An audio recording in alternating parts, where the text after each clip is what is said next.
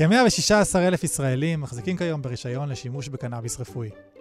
בקרב המטופלים ובתעשייה טוענים שהרגולציה אומנם התקדמה, אבל עדיין שמה לא מעט מקלות בגלגלים, אולי בגלגולים.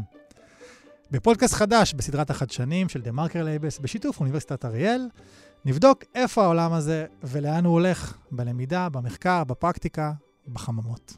אז נמצאים איתנו דוקטור מיכאל דור, מרצה בכיר בפקולטה לרפואה באריאל, ואיתי רוגל, סמנכ"ל השיווק והפיתוח העסקי בבזלת פארמה. אה, דוקטור דור, בואו נתחיל באיזושהי מסגרת כללית. אה, באילו מצבים ולאיזה צורך רפואי מותר בישראל אה, שימוש בקנאביס, והאם זה מספיק? זה, זה הרצאה של שעה. אוקיי, okay, אין לנו שעה. ואין לנו, אז אני אתמצת. קודם כל, תפיסת העולם של משרד הבריאות, ואני הייתי אומר גם של ראשי הקהילה הרפואית, שקנאביס נמצא בשלב שהוא עדיין לא תרופה של הקו הראשון. או אין מספיק מחקר, אין מספיק ניסיון, ואנחנו לא מכירים את כל התופעות שמסביב.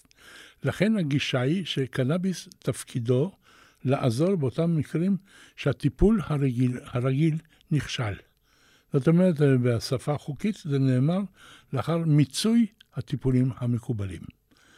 אתן דוגמה, כאב, אתה לא מתחיל לתת קנאביס למישהו שהתחיל לו כאב.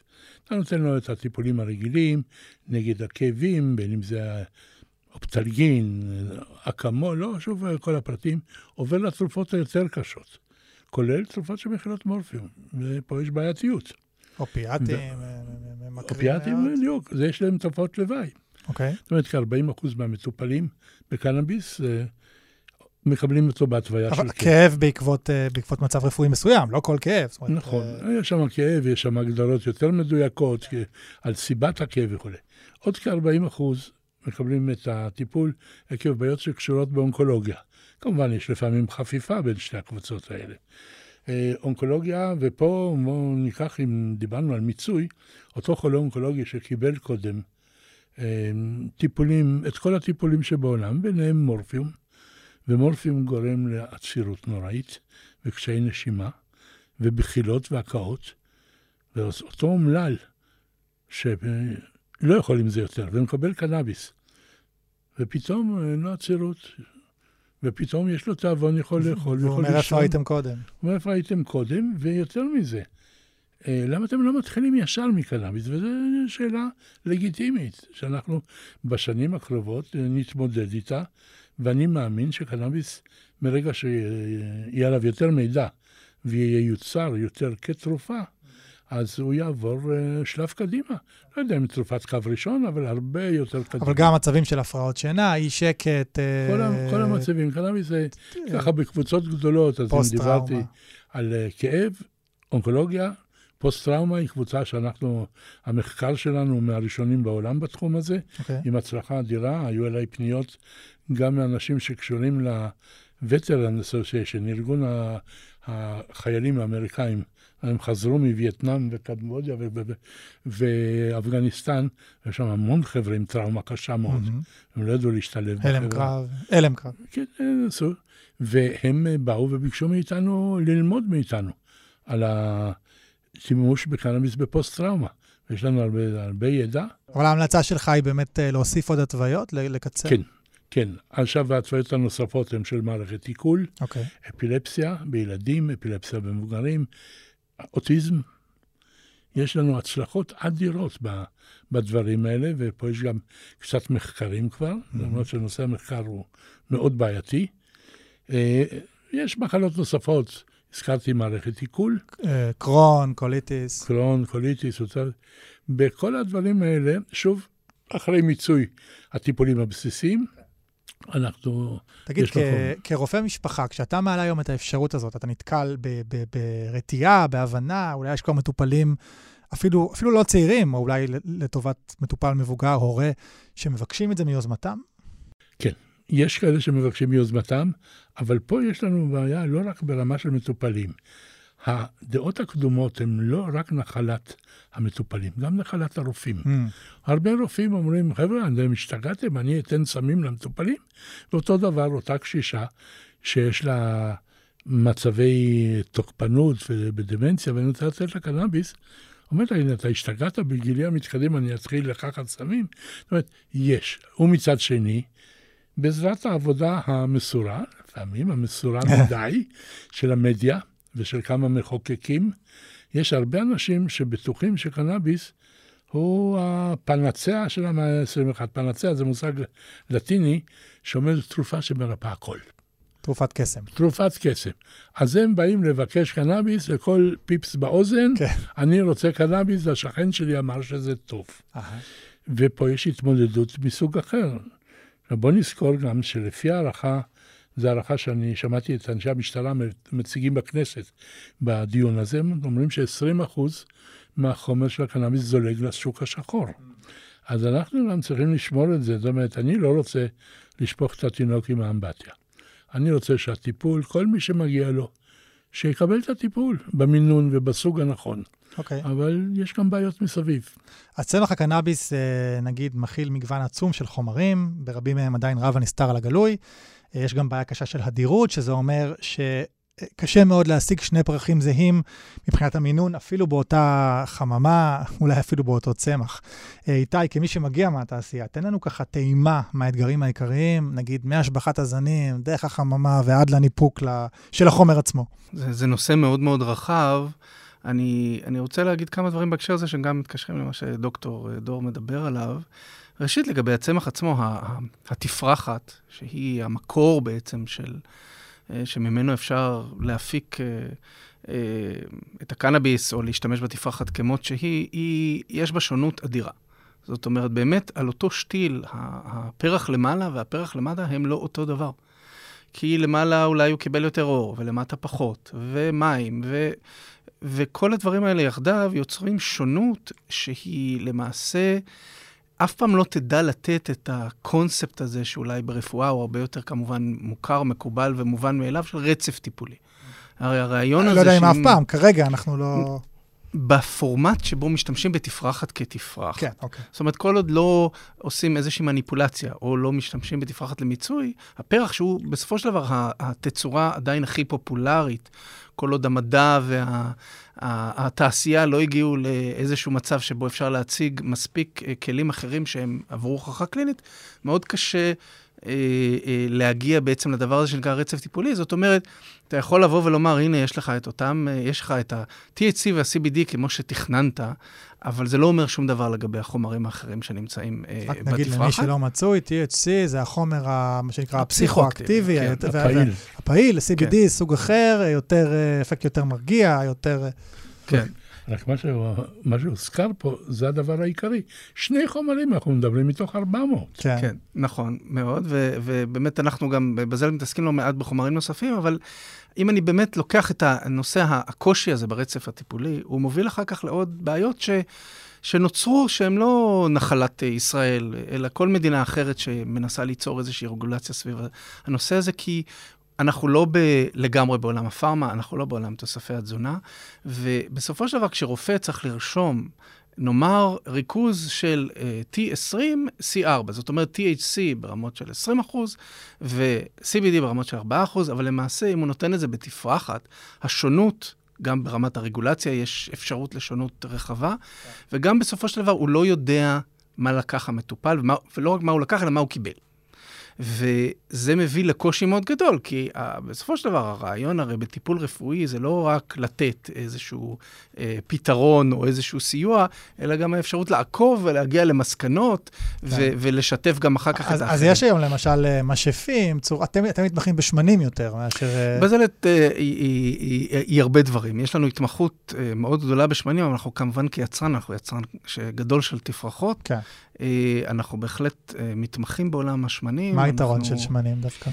שוב, זה חוזר בחזרה, קודם כל, יש, יש יתרונות ויש גם חסרונות. היתרון הגדול זה שבתצורה היום של איזושהי צורת מתן יותר מדויקת, השמן הוא מאפשר באמת לדייק, לדייק את הקנבינואידים, את הריכוז, את המינון, וגם לדייק את החומרים הנוספים על ידי, אנחנו עושים את זה באמצעות העשרה, אנחנו לוקחים אה, את מה שלמעשה נעלם מהצמח במהלך המיצוי, כגון טרפנים, שהן מולקולות שבעיקר, אה, הן נמצאות בטבע, אבל בקנאביס יש להן ערך למעשה משמעותי.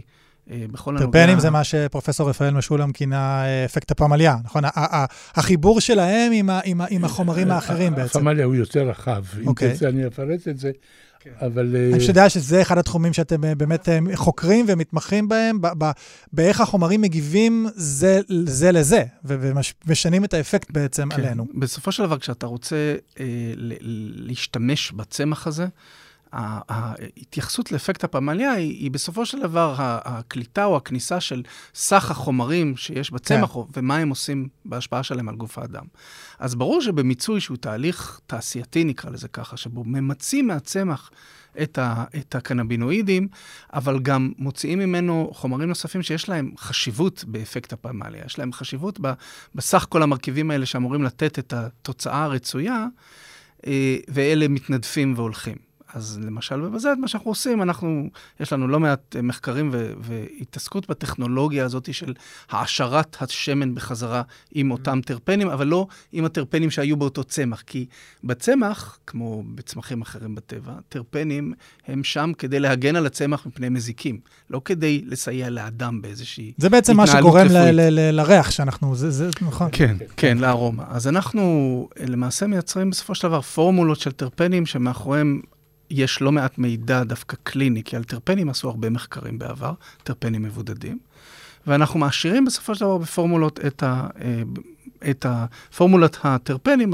מעשירים את השמנים, ויוצרים איזשהו מוצר שהוא יותר אדיר. Okay. אוקיי. כי בסוף שמן כאיזשהו מוצר, אתה יכול לבוא ולהגיד, תשמע, תיקח שלוש טיפות כפול שלוש פעמים, אתה יודע, ה, אתה יודע בסופו של דבר את המינון. אה, אנחנו, וזו צורת מתן שהיא לא אידיאלית, בא, אולי בא, באופן שאתה לוקח אותה פנימה לגוף, מתחת ללשון, היא לא מאוד נוחה לעומת אה, אידוי או איזשהו תהליך אחר, או, או בליעה של קפסולה לצורך העניין. אבל אה, יש לנו היום מגבלות שהן קשורות לרגולציה, הן קשורות לתפיסת עולם, הן קשורות למחקרים. אנחנו נדבר על רגולציה בהמשך בהרחבה. כן. אתה, אתה חלוץ בתחום הזה באקדמיה. אתה ייסדת באריאל. את, uh, את הקורס האקדמי הראשון בישראל לקנאביס רפואי. יש לי תחושה שלא היה לך קשה למלא את השורות שם בספסלים. Uh, איך נראית תוכנית הלימודים, ככה בראשי פרקים? מה, מה לומדים? רק בשביל הדיוק, את הקורס הראשון uh, נתתי במכללת הדסה בירושלים. אוקיי. Okay. עשיתי גם כמה מחזורים. אז ייסדת אותו. אבל, כן, לא, לא, המשיך תקופה מסוימת. אבל הקורס האקדמי הראשון עם הכרה אקדמית. זאת אומרת שהסטודנטים אצלי היום שעוברים את ה... הקורס הזה מקבלים, אה, שוב, אה, ציון כלשהו, הם, הם מקבלים נקודות לתואר, תואר במנהל מערכות בריאות. יש מבחן יישומי בסוף? אה, לא, וגם דרך אני לא יודע כמה אתה תיתן לי להתבטא, אבל אה, גם אנחנו לא מחלקים דוגמיות בהתחלה. אוקיי, זהו, לשם חתרתי, כן. נתתי הרצאה בכנס מנהלי בתי חולים בכפר בלום, אוכלוסייה רצינית, מבוגרת, בנות זוג מבוגרות וכולי. נתתי הרצאה, איך שאני מתחיל את ההרצאה על קנאביס, מיד שואלים אותי, דוגמיות הבאת? ברור. מנהלים. ברור. אמרתי, לא, עכשיו לי אין כוח למשחקים האלה, אבל יש לי אישה תימניה עם um, פתיל קצר, אמרה, אתם רוצים דוגמיות? הולכת לעשות לכם דוגמיות. עד שגמרתי את ההרצאה, שעה וחצי הלכה למטבח של כפר בלום, לקחה שוקולדים, אגוזים, עשתה מזה פצ'קראי כאלה עיגולים. איך שגמרתי ההרצאה, הביאה מגש ואמרה, הנה דוגמיות. אבל space cookies או רגיל? אמרתי, שאלו אותי מה זה, אמרתי, חבר'ה, לי יש אליבי, אני נתתי הרצאה שם, אבל אני לא יודע מה היא שמה. רק יש לי שתי בקשות, אחת, שש שעות לא לנהוג, בקשה שנייה, אומרים, לא בקשה הערה, אומרים שזה טוב לסקס.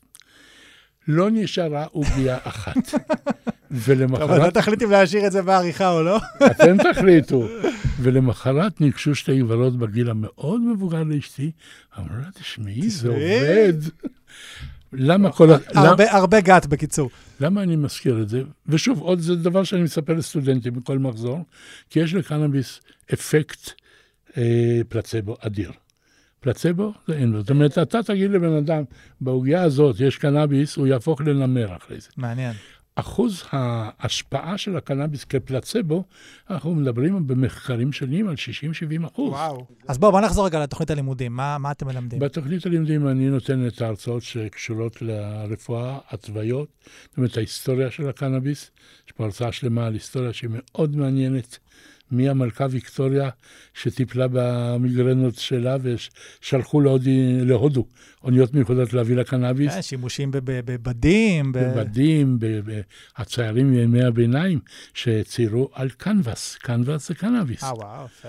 והמשך, האדם הראשון בהיסטוריה שאסר בחוק על השימוש בקנאביס היה נפוליאון. הוא שלח את הצבא, כבשו לו את מצרים. אחרי כמה חודשים כבוד הקיסר בא לראות את הצבא שלו, ומאוד היה מופתע לראות את הצבא מסטול. ואז הוא היה הראשון בהיסטוריה שהוציא הוראה נגד קנאביס. Okay. אחרי זה, זה הרבה השלכות היסטוריות בארצות הברית אה, מסיבות אינטרסנטיות.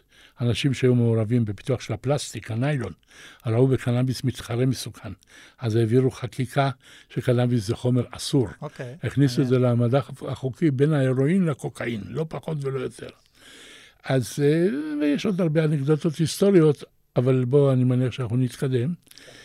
הרצאות נוספות, יש, לנו, יש לי הרצאה של אה, אגרונום על הגידול של הצמח, מאוד מעניין, אה, אותם הדברים שהוזכרו פה, של השינוי קצת בטמפרטורה, קצת בלחות וכולי. זה לסטודנטים לרפואה?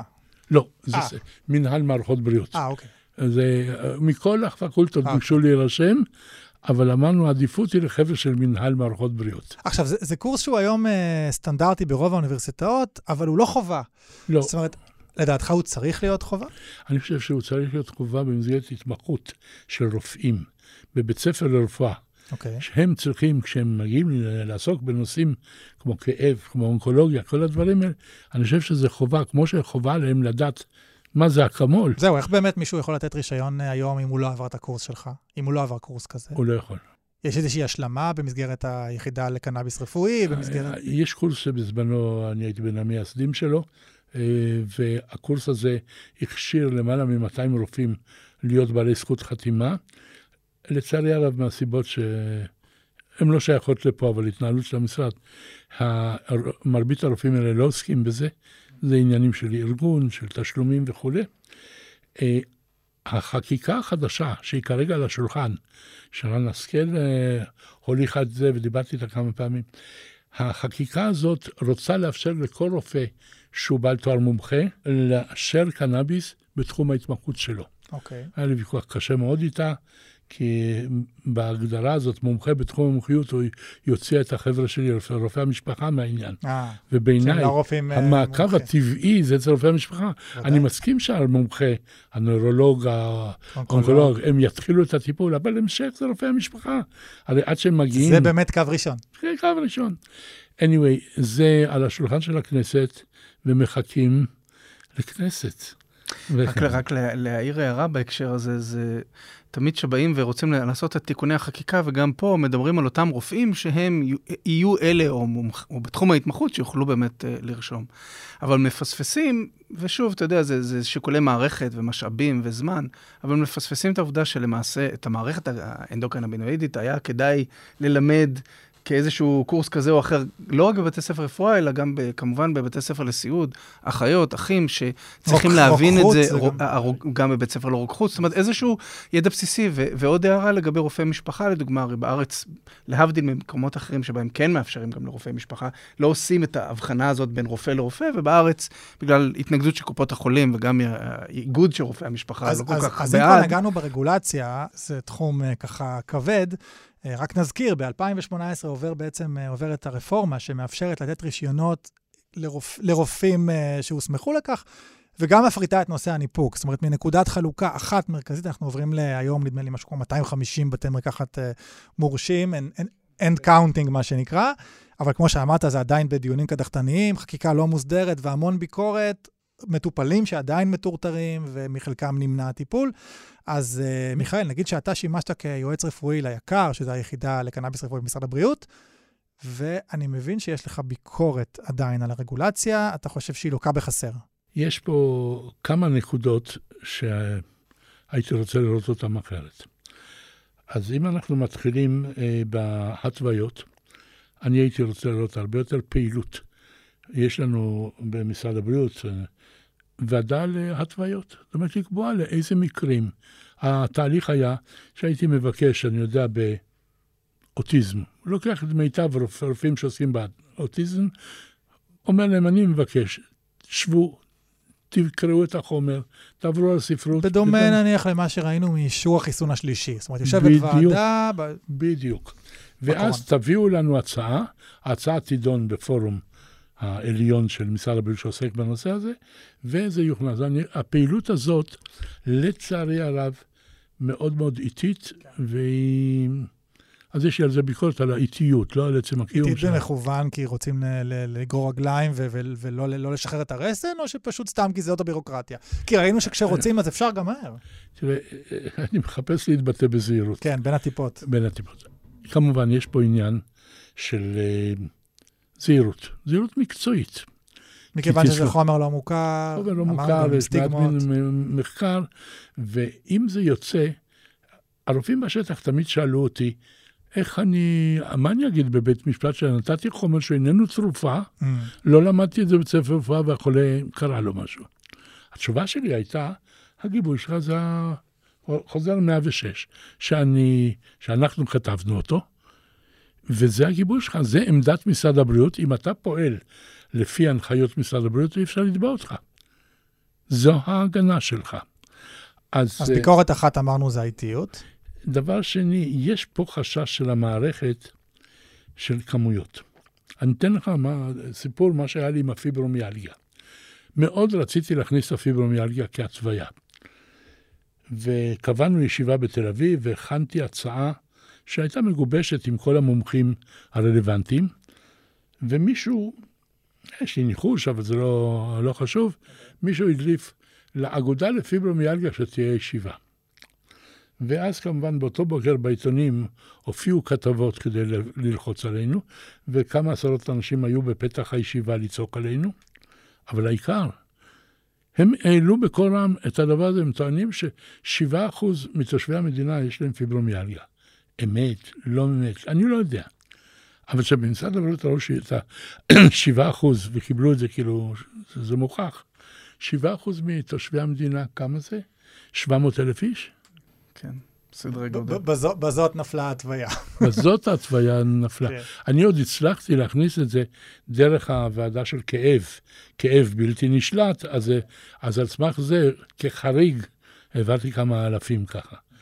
אבל יש פה חשש של משרד הבריאות, ואני לא, לא בטוח שהוא חשש ריק, שזה יצא משליטה. שזה יצא משליטה. אז פה, עכשיו, דבר שני שפה, שוב צריך נורא להיזהר ממנו, אנחנו נתקלים בנושא של השימוש בקנאביס למטרות חברתיות. ופעם אחרי פעם, בעיקר בישיבות הכנסת, אבל גם במדיה, שאלו אותי, מה דעתך על השימוש למטרות חברתיות? ריקריאיישנל. רקריישנל.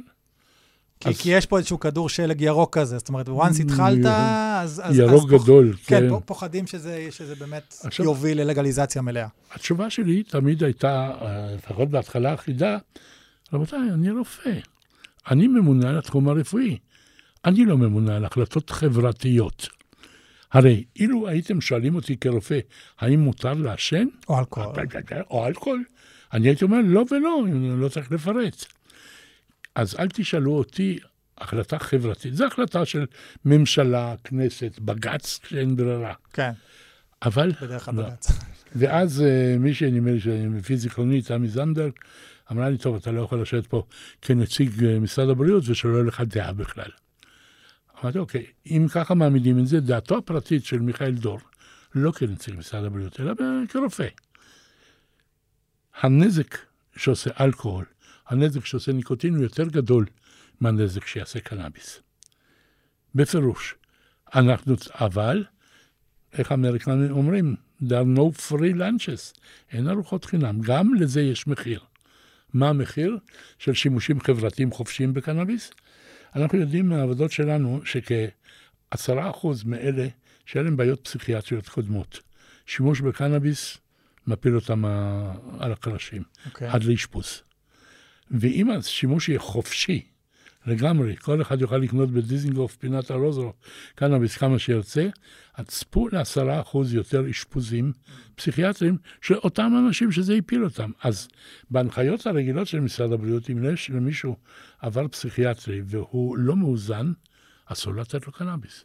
גם אם הוא הולך לעיתונות ואומר, בגלי צה"ל מה הוא חושב עליי ועל המשפחה שלי. רק, רק להדגיש את, כן. ה, את הקושי היום שקורה במערכת, ושוב, אתה יודע, כל אחד יש לו ביקורת משלו על איך המערכת מתנהלת, וכמובן שמה שדוקטור דור אומר הוא צודק מבחינת הסטטיסטיקות, אבל נכון להיום, האנשים האלה, גם אם הם לצורך העניין לוקחים קנאביס, בין אם הם לוקחים אותו כי בטעות הם קיבלו מרשם, או בין אם הם לוקחים אותו בשעות הפנאי שלהם, זה לא מופיע בתיק הרפואי. זאת אומרת, נכון להיום אין בכלל תיעוד. זאת אומרת, עכשיו, אם אדם מטופל רוצה, מתייעץ עם איזשהו מומחה באיזשהו נושא, המומחה לא רואה... לא יודע את, את, את התנגשות לא תרופות. יודע את ההתנגשות, לא יודע לחבר את הדברים. ו- והקושי הזה, זה אחד מהדברים שהחקיקה החדשה מנסה לתקן, היא לבוא לפחות, לשים את זה, להגיד, אוקיי, זה יישב בקופות החולים מבחינת הפיקוח בלי והמעקב. אכיפה משטרתית. אה, לא, עצם, עצם זה כן. שהם לפחות, הדברים ייכנסו לתיק, מי שכבר קיבל, זה יופיע. אבל אם בצד השני יושב רופא שבאמת יודע להבין את הקורלציה בין מה הוא לקח לבין, כן. לבין תרופות, זו שאלה רגע, אחרת. אז, אז, אז נאמר כאן העניין של השימוש אה, פנאי, אז, אז, אז מבחינתכם זה, זה סוג של איום? זה סוג של uh, disruption אפשרי, או שהשווקים האלה בדרך כלל, לא, מבחינת, מבחינת התעשייה, אני תראה, מתכוון? אה, זו, זו, זו שאלה שאתה יודע, זו שאלה שאנחנו, אני מודה, אנחנו לא באמת מתעסקים איתה. אה, זה, זה עדיין נשאר, ברמה של התעשייה זה עדיין נשאר קצת באיזושהי רמה אקדמית של, של לא, אבל דיון. נגיד במדינות שכן עשו כן. לגליזציה מלאה, אני- ועדיין אה, מתנהל שוק של קנאביס רפואי. אז- האם זה אז- שוק מקביל, או זה, ש... קודם כל, הדבר הראשון שקורה בסיטואציה כזאת, ורואים את זה, ראו את זה, ב, רואים את זה בארצות הברית, ראו את זה גם בקנדה. ברגע שנכנסת לגליזציה למקום שבו הייתה קודם כל איזושהי רגולציה של אה, מצב רפואי, אז ה- ה- החלק הרפואי יורד בצורה דרסטית. זאת אומרת, אנשים... אז, אז, אז יש פה אתגר יותר. מבחינתכם. כ- יש פה אתגר, אבל שוב, זו, זו באמת, אה, זה באמת חומר שיש לגביו הרבה סתירות. כי אנשים הרבה פעמים שגם אולי צריכים אותו לכאב, עדיין ירצו אותו אולי לה- להנאה. יש, יש פה קושי. אני לא טוען שלא צריך למצוא את הדרך לנהל, לפקח, להגביל, לחנך, אבל עדיין לאפשר בסופו של דבר לעשות משהו שאנחנו בארץ קצת מתקשים איתו. ואני לא שאני עכשיו נושא את דגל הלגליזציה, כי אני לא, אבל בסופו של דבר לתת גם לאנשים את זכות הבחירה. אה, שזה משהו באמת- שקשה לנו איתו. באמת, אומרת, בדומה לאלכוהול ובין... תראה, יש פה... בוא נתחיל מזה שאנחנו באכסניה כלכלית. ואם אתה ניגש לזה, ואני למדתי לימודי כלכלה באיזשהו מקום אה, מכובד בבוסטון, ואחד הדברים שם שהדגישו, בוא, חוקי הכלכלה עובדים. אם אנחנו נהיה בסיטואציה שהקנאביס הרפואי הוא זול, והקנאביס החברתי נקרא לו יקר, אז אנשים יחפשו הבחנות. מהמם. אם המצב יהיה שהקנאביס הרפואי יקר והקנאביס החברתי יותר זול, אז מי ילך לרפואי? למה להתאמץ? זאת אומרת, פה יש מוטיבציות כלכליות. עכשיו, אני, אם הייתי יושב פה בכיסא שלו, הלגליזציה היא לחברות, ואני מדבר על חברות הגונות שמייצרות קנאביס, זה מכרה זהב.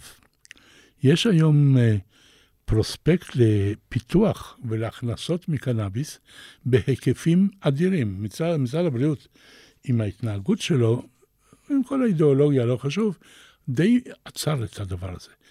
אבל אם אנחנו מדברים על קנאביס, אני מדבר כל הזמן על קנאביס רפואי. כן. קנאביס חברתי, קבוצה שנייה. קבוצה שלישית, ואני עכשיו בכלכלה, לא ברפואה. תוספי מזון. שוק של מיליארדים שפורח בכל העולם, מבוססי CBD, שאין השפעות נפשיות, והיום כל מקום שתגיע בעולם, וגם כמה מקומות בארץ קוראים לזה חנויות טבע. אוקיי. אתה יכול לקנות שוקולד עם CBD וסוכריות CBD ומסטיק עם CBD ומה שאתה רוצה. קבוצה הבאה שצריך לזכור היא אה, מוצרי קוסמטיקה. תמרוקים, כן. תמרוקים ומכילי CBD, אני ראיתי את אשתי האינטליגנטית, ב- ב- אחרי שגמרתי הרצאה במונטווידאו, אז רצנו לשוק, כי היא גררה אותי לשוק. ושם כל הדוכנים שמוכרים. איכשהו תמיד הסיפורים שלך מגיעים להרצאה עם אשתך בסוף. אשתי תמיד, אה, זה מה יש. אה, ושמה, אני ראיתי איך הגברת האינטליגנטית מסתכלת קנאביס, וכתוב שמה, תשימי את זה על הפנים, תהיי צעירה ויפה לנצח. אוקיי. ונשים קונות את זה, ושוב יש פה תעשייה של מיליארדים. עכשיו אני רוצה להזכיר עוד תעשייה נוספת שהיא לא כל כך מענייני, אבל תעשיית הווטרינריה. מהמם. גם שם יש כמויות אדירות של שימושים שאפשר לעשות מהם כספים גדולים. רגע, אבל דיברנו על רגולציה. איתי, איפה זה מקשה עליכם ביום-יום? כי אני יודע שיש טענות מאוד קשות על, ה- למשל, התקנים השונים שמקשים על הסחר עם אירופה, אה, הפרד ומשול בין המגדלים ל- ל- לחברות, ואני שמעתי את המנכ"ל שלכם ממש מזהיר, של בזלת, שלא תישאר לו ברירה, הוא פשוט ייאלץ לקחת את המפעל הזה למלטה, כאילו, עד כדי כך. והוא לא יהיה הראשון. נכון? כן, תראו, אנחנו אה, כולנו חיים במדינה שבה, בטח שאנשים שהם יזמים, ועל אחת כמה וכמה חג- חקלאים מצד אחד ותעשיינים מצד שני, צריכים להיות אה, אה, אופטימיים עד, אה, אתה יודע, עד רמה של אה, כמעט, אני אגיד, טמטום. כי, או טיפשות יותר נכון, כי מאוד קשה אה, להקים פה עסק, בוודאי כשהרגולציה היא לא... אה, ברורה, לא שקופה ולא יציבה. כי מה אתה מצפה בסופו של דבר? אתה מצפה שכשאתה עושה משהו, אתה יודע את הכללים. ואנחנו לא יודעים את הכללים, כי אנחנו חיים תחת אה, אה, רגולציה שמשתנה השכם והערב. אתה משקיע מיליונים, כן. ואתה לא יודע מה יהיה זהו, החוק. אני לא יודע מה יהיה. זה השקעות אני לא אה. מטורפות. ומעבר גם לזה, סטנדרטים, אנחנו... איכויות שצריך להקפיד כן. אנחנו גם במדינה שבסופו של דבר, ברמת התפיסה, היא לא באמת אה, תומכת בעסקים שמוקמים. זאת אומרת, אתה יודע, לצורך העניין, נסענו לפורטוגל, ואתה, הדבר הראשון שאתה רואה על השלט של המפעל החדש שהוקם, זה שהוא עלה 8, מיליארד, אה, 8 מיליון יורו, ושלושה וחצי מיליון יורו הושקעו בכספי אה, מענקי האיחוד האירופאי. Mm. עכשיו, פה אני יכול אה, לעשות שמיניות באוויר, כן. זה לא יקרה. זאת אומרת, זה באמת יש קושי קודם כל ב- ב- בצורה הזאת. אחר כך הרגולציה, אתה יודע, מטבעם של אנשים שכשהם uh, צריכים להטיל uh, רגולציות, אז לאט לאט הם יטילו עוד ועוד, ואם אתה, אתה יודע, אתה פקיד, אז אתה יושב עכשיו בשולחן, אז למה לא להמציא עוד איזשהו כלל ועוד טופס, ו... אבל, ואז אתה צריך עוד איזשהו תקן של אדם כדי שיאכוף את אגב, אני רק- הטופס. רק- בשביל האנקדוטה, אני אגיד על כן. פרדוקסים, למשל בארצות הברית, מכיוון שזה חוקי בכמה מדינות, חלק מהמדינות, ולא חוקי פדרלית, אם אתה רוצה, נגיד, חברה רוצה אה, אה, גם קליפורניה וגם אה, נבדה, ששתיהן חוקיות, אסור לעבור את הגבול, אז היא צריכה שתי שרשראות ייצור אה, עצמאיות. ו- ו- ועוד דבר, בבורסה, בגלל רגולציה בשוק ההון, חברה שנסחרת ב- בארצות הברית לא יכולה לפעול בארצות הברית, ולהפך, חברה שפועלת צריכה להיסחר בקנדה. כן, הרבה סתירות. הרבה, הרבה סתירות. מאוד יש סתירות. אגב איזושהי מדינה שהיא אידיאל מבחינתכם כרגולציה? אולי קנדה? אולי... תשמע, אני, הדבר הכי טוב היה, מכיוון שאין רגולציה אחידה בתחום הזה, מכיוון שזה באמת אה, מדינות שכל אחת ממציאה לעצמה את, ה, את הכללים. כן, שאין סטנדרט אה, בינלאומי. אין סטנדרט בינלאומי, אה, למעט נושאים שקשורים ל- לאיכות של ייצור, וגם זה אה, חלקי בלבד. הדבר האידיאלי היה לקחת, לקחת מכל אחת מהרגולציות משהו ולהרכיב בסופו של דבר משהו אה, אופטימלי. אה, להגיד לך שיש מקום אחד, אה, אני, אני מודה שככל שאני מתעמק יותר ברגולציה דווקא של האוסטרלים, אה, נראה שהם בנו לעצמם משהו עם כללים ברורים יותר, Mhm. אה, חילקו את התחומים בצורה יותר ברורה. אבל, אבל אני לא יכול באמת לשים איזה אצבע ולהגיד, צריך זה, גם זה להגיד המצב. ש- שההבטחה הגדולה בתחום הייצוא, שהייתה פה לפני כמה שנים, לא התממשה, ולהפך, ישראל הפכה ליבואנית מספר אחת. ישראל לא זזה. הם חיכו לחומר. הם באו אלינו, היו אצלנו משלחות, כמה מהם אני דיברתי איתם, פגשתי, גרמנים, צ'כים היו, פולנים היו. השיא השיאים של, ה- איך להגיד את זה, ה- לא מתבייש להגיד, חזירות. הייתה טוב, לא, מדינה, מה... דניה לפי זיכרוני, שהם באו וישבו אצלנו יומיים ולמדו הכל הכל, ואנחנו מכל הלב. נתתי שם הרצאה של שעתיים, כל מה שאני יודע, ויובל נתן הרצאה. בערב הייתה מסיבה בקינג דיוויד לכבודם. אני לא הוזמנתי, כי זה היה מסיבה לשר ורק להכי בכירים.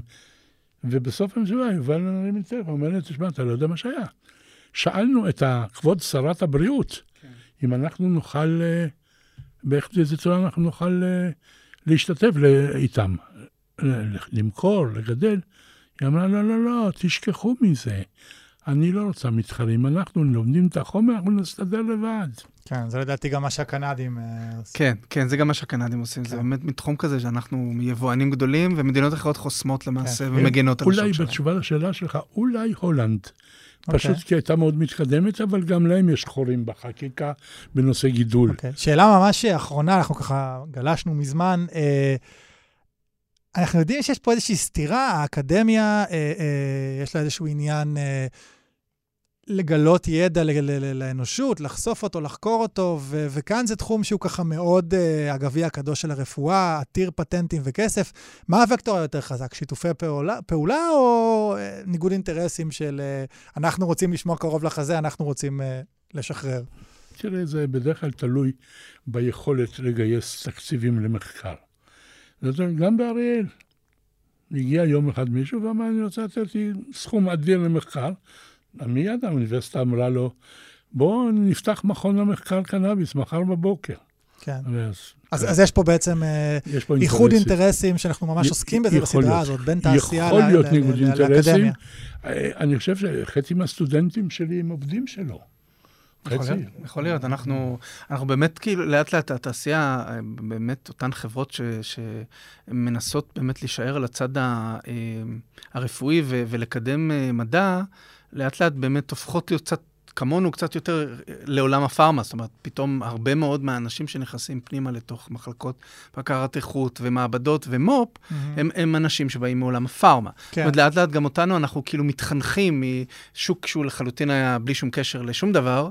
וללא רגולציה ופרוץ, לאיזשהו עולם שהוא מתקרב יותר לפארמה, למרות שאני טוען שבסופו של דבר קנאביס יתפוס איזושהי קטגוריה שהיא משלו. לא שם ולא פה. אני כן אגיד מילה אחת על מו"פ, שזה תמיד נושא כאוב, כי מאוד מאוד קשה לעשות מו"פ. קשה לעשות מו"פ בקנאביס במדינת ישראל, בגלל כל מיני צווארי בקבוק שהם לא הכרחיים בכלל, אבל... בסוף, אתה יודע, למחקר ופיתוח צריך כסף.